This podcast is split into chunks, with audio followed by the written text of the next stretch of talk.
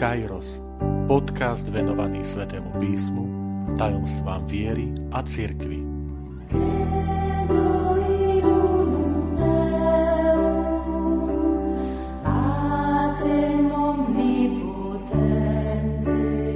Šesťdesiata siedma časť Ako správne porozumieť Ježišove podobenstva. Vitajte pri počúvaní tohto podcastu – Volám sa František Trstenský, som katolícky kňaz, farár v Kešmarku a prednášam sväté písmo na Teologickom inštitúte v Spišskom podradí. Milí priatelia, takmer jedna tretina Ježišovho učenia, ktorá sa nachádza v evaníliách, je podaná v podobenstvách. Je však potrebné povedať, že Podobenstva nie sú Ježišovou novinkou. Používali ich už rabíni pred ním a boli bežné v židovskom prostredí tej doby. Ježiš však dal tejto zaužívanej forme príbehov nový rozmer a za ich pomoci viedol svojich poslucháčov do sveta, o ktorom on mal to najhlbšie poznanie. Je to Boží svet, je to svet Božieho kráľovstva.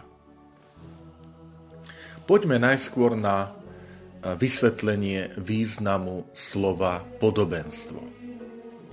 V grečtine slovo podobenstvo sa povie parabolé.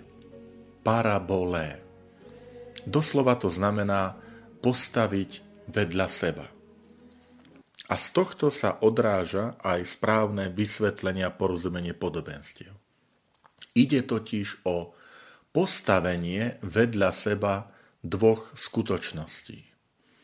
Jedna skutočnosť je e, reálna, skutočná, Božie kráľovstvo, Ježišovo správanie, poviem, je to tá životná situácia, ktorá si vyžaduje porovnanie s druhou skutočnosťou, ktorou je nejaký obraz.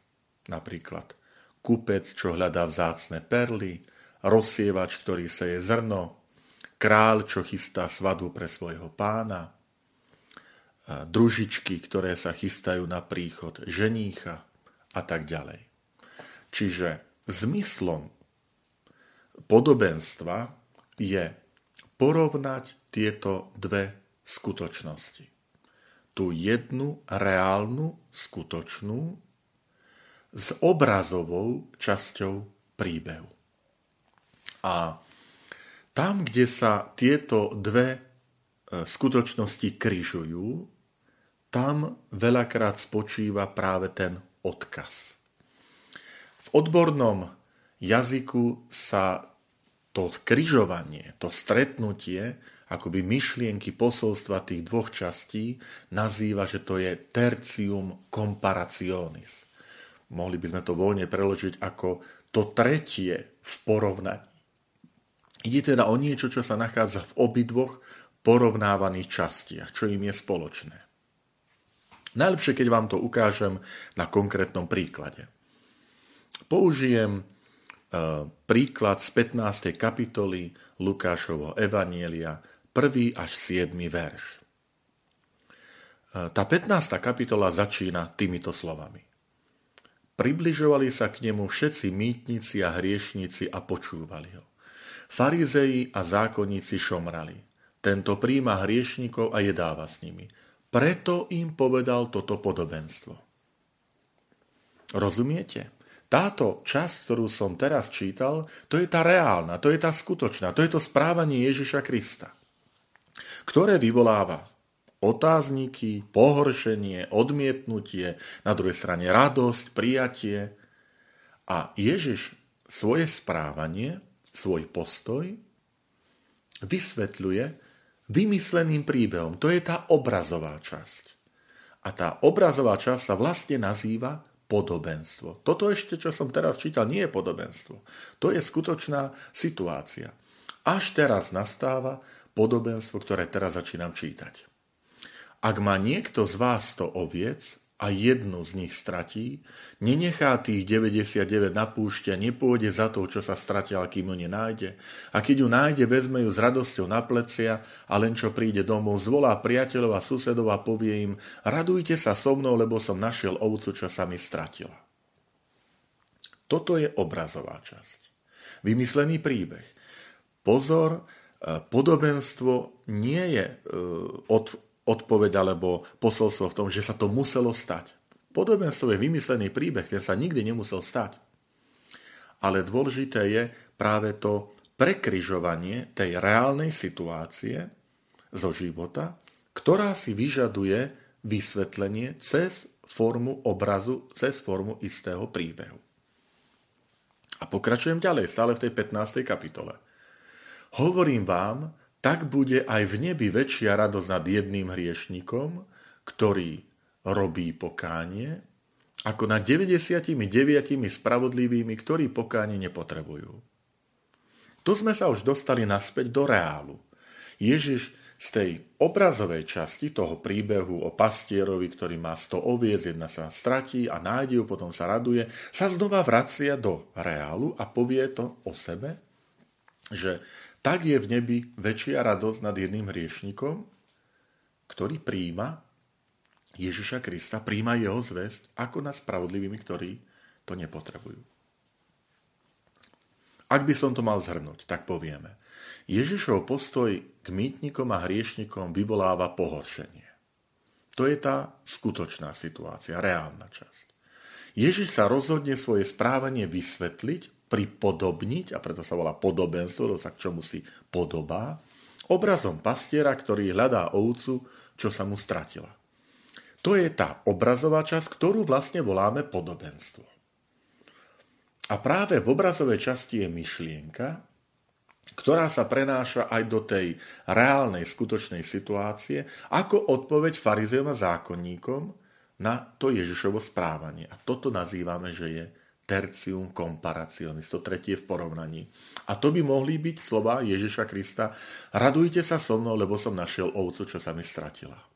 To znamená radosť. Radosť je e, postoj pastiera, ktorý nájde stratenú ovcu a radosť je e, radosťou Ježiša Krista, je postojom Ježiša Krista, ktorý našiel hriešnika.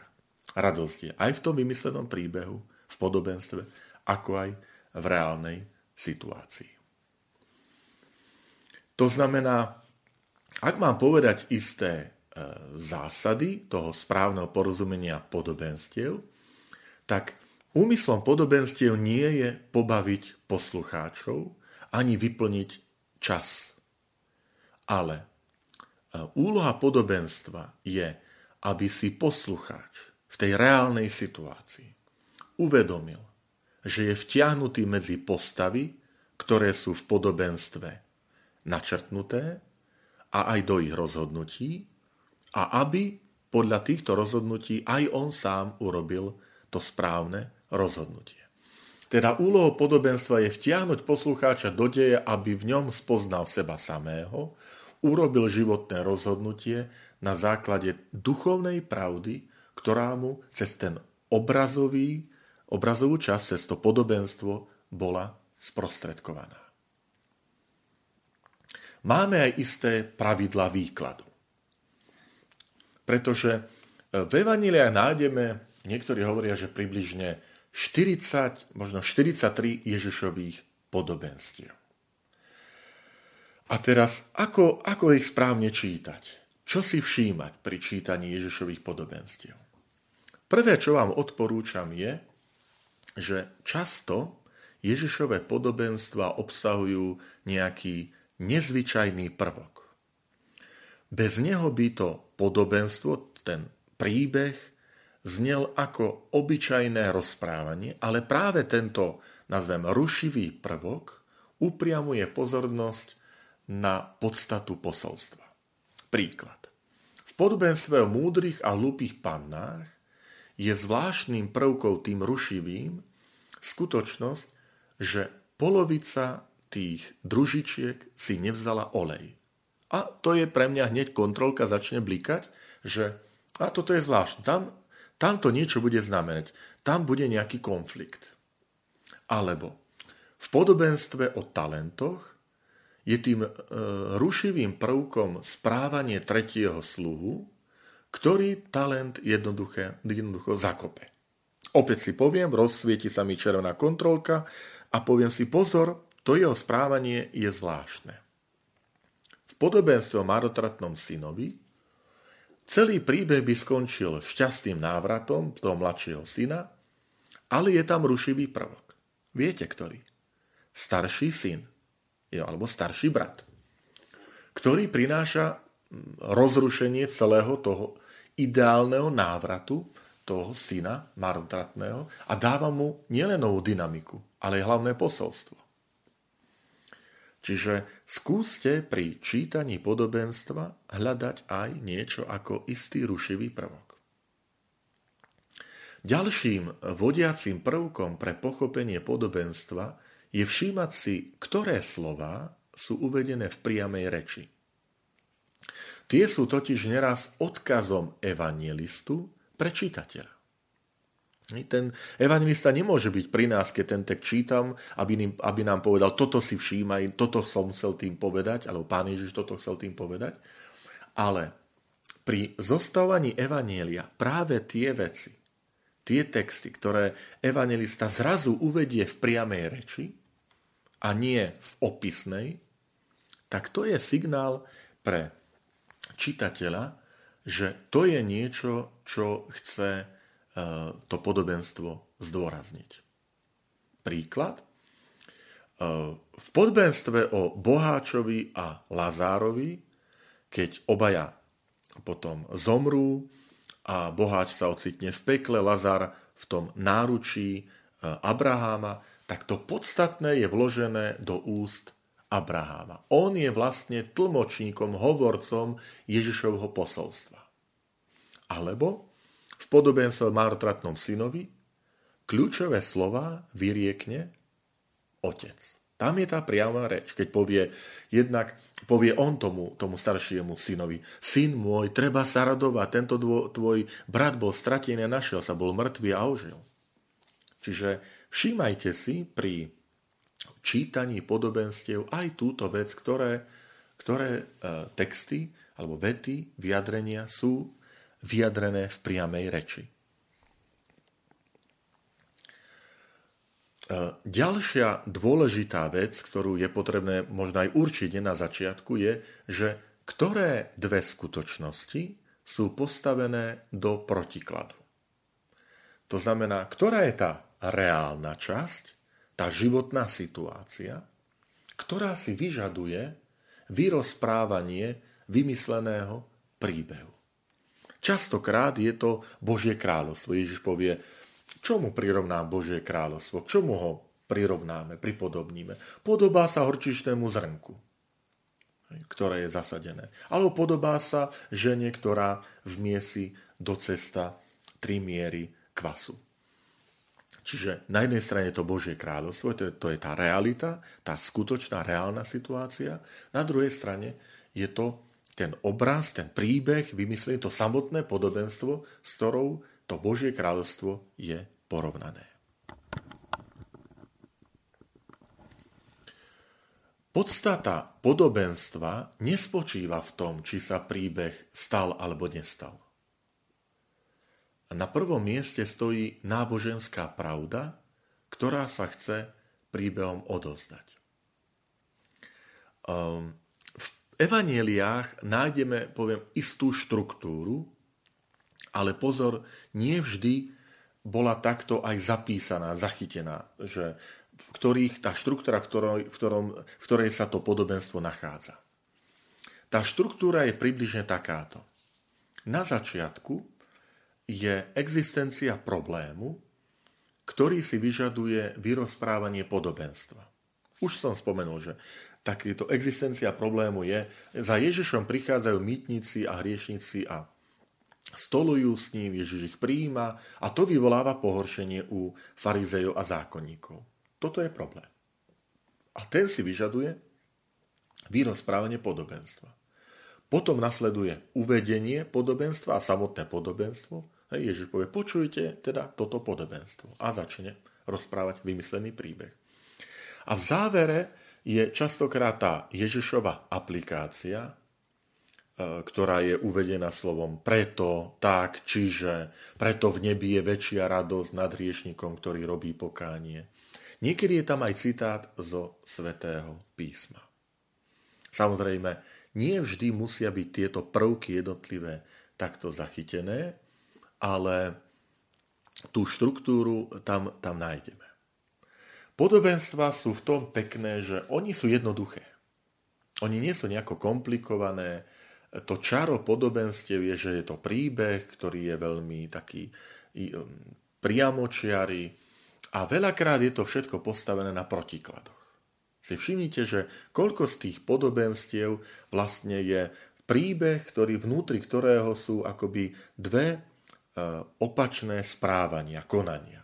Napríklad podobenstvo farizeovi a mýtnikovi, ktorí sa modlia v chráme. Tak tam je opačný postoj, prístup k Bohu. U farizeja, u mýtnika porovnaný. Alebo už som spomenul Boháč a Lazár. Alebo múdry a hlúpy staviteľ. Múdre a hlúpe panny. Um, tí potom sluhovia, ktorí obchodujú, idú ďalej s talentami, získajú ďalšie, alebo ten, ktorý ho zakope. A tak ďalej. Čiže toto nám tiež môže pomôcť pri správnom porozumení e, podobenstva. Jestvuje ešte také zvláštne e, podobenstvo, ako keby taká podskupina, ktorá sa nazýva, že to je alegória. Alegória. Slovíčko alegória je gréckého významu a znamená um, allos je iný, agora je niečo ako zhromaždenie, v preklade to znamená, že ide o také rozprávanie, v ktorom každá črta, každý detail má ešte aj také vlastné posolstvo, okrem toho bežného, zaužívaného. Napríklad, podobenstvo rozsievačovi. Išiel rozsievač siať, zrno jedno padlo na skalu, na cestu, do trnia, do dobrej pôdy. Toto poznáte. Toto podobenstvo je alegória. Prečo? Lebo Máme tam jednak zrno, ktoré má svoj bežný význam. Zrno je zrno, ktoré sa seje, ale v tomto prípade každý detail toho podobenstva má svoj vlastný význam. Zrno v podobenstve je Božím slovom. Rozsievač je Ježišom Kristom. E, skalnatá pôda to sú tí, ktorí počúvajú, ale majú, e, nepríjmajú, prichádza diabol, keď to je na cestu, dotrenia zase udusia tie starosti a tak ďalej. Čiže ten detail má ešte aj svoje osobitné poslanie, ďalší, hĺbší význam. Toto sa nazýva podobenstvo. Takým podobenstvom je napríklad podobenstvo o zlých vinohradníkoch. Že pán e, Vinice prenajal vinohradníkom vinicu, potom odcestoval, potom chcel svoj diel úrody, poslal jedných sluhov, druhých sluhov, potom poslal svojho syna, ktorého zabili a čo urobí pán Vinice, e, zlý vinohradníkov potresta, prenajmie vinicu inému. Toto poznáme. A toto je alegória. Prečo? Lebo každý ten, ten detail rozprávania má ešte svoj hĺbší význam. To znamená, vinohradníci sú vodcovia židovského národa. Dejiny. Sú to dejiny židovského národa. Vinica je Izrael. Vyslaní sluhovia sú proroci, ktorých Boh posielal svojmu národu v priebehu dejín. Syn je Ježiš Kristus. A potom odobratie a danie inému znamená, že tá spása, to pozvanie sa ponúkne nielen židovskému národu, ale sa otvára Ježišovi Kristovi aj iným, iným národom. Chcem však upozorniť dôležitú vec, že pozor, nie všetky Ježišové podobenstva majú takto alegorické prvky. Napríklad známe podobenstvo o tom marnotratnom synovi, to nie je alegória. Čiže aby sme nehľadali ešte osobitný význam v obraze svíň a v tých priateľoch, ktorý mal a tak ďalej. Tam je jedno hlavné posolstvo. Aj to platí, že väčšina Ježišových podobenstiev, ak to nie je podané formou alegórie, má hlavné ústredné posolstvo, ktoré tým Ježiš chce odovzdať, ktorým reaguje na, na nejakú situáciu a ktorým vysvetľuje svoje správanie. V prípade marnotratného syna správanie, že taktiež v 15. kapitole Lukášovho Evangelia, že Ježiš príjima mytníkov a hriešnikov a oni vlastne sú mladšími synmi, mladšími bratmi tých starších bratov, ktorí sú zákonníci a farizei, ktorí ich odmietajú. Alebo v prípade Samaritána, ktorý sa ujal toho doráňaného človeka, nehľadajme, že kto je to osliadko a čo je olej a víno, ktoré naleja, kto je hostinský. To sú to sú prvky, ktoré majú dať čaro, tú podmanivosť tomu príbehu, čo je tak typické pre ten biblický svet, že ten biblický svet človek mal rád to také rozprávanie, ktoré mu dal príbeh a nemusí byť za každým detailom osobitné posolstvo. Čiže platí zásada, že podobenstva, ak nie sú alegóriou, tak v zásade vo všeobecnosti majú jedno posolstvo a úlohou tých detajlov je dať život rozprávania, upútať pozornosť poslucháča. A práve to aj pri čítaní podobenstva sa snažíme odkryť, čiže dať si takú e, odpoveď, že e, prečo ho Ježiš to podobenstvo povedal, na čo ma upozorňuje, e, k čomu ma vyzýva to podobenstvo, to je to vtiahnutie čitateľa do príbehu, aby som rozumel, že že e, aký odkaz pre mňa, ktorý teraz čítam to podobenstvo, to sveté písmo mi ponúka, čomu ma Ježiš týmto podobenstvom vyzýva.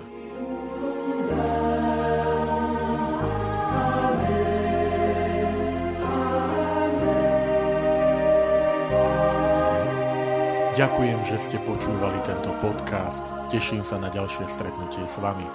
Sledujte naše aktivity na web stránke farnosti Kežmarok www.fara.kezmarok.sk alebo na Facebooku farnosti Kežmarok.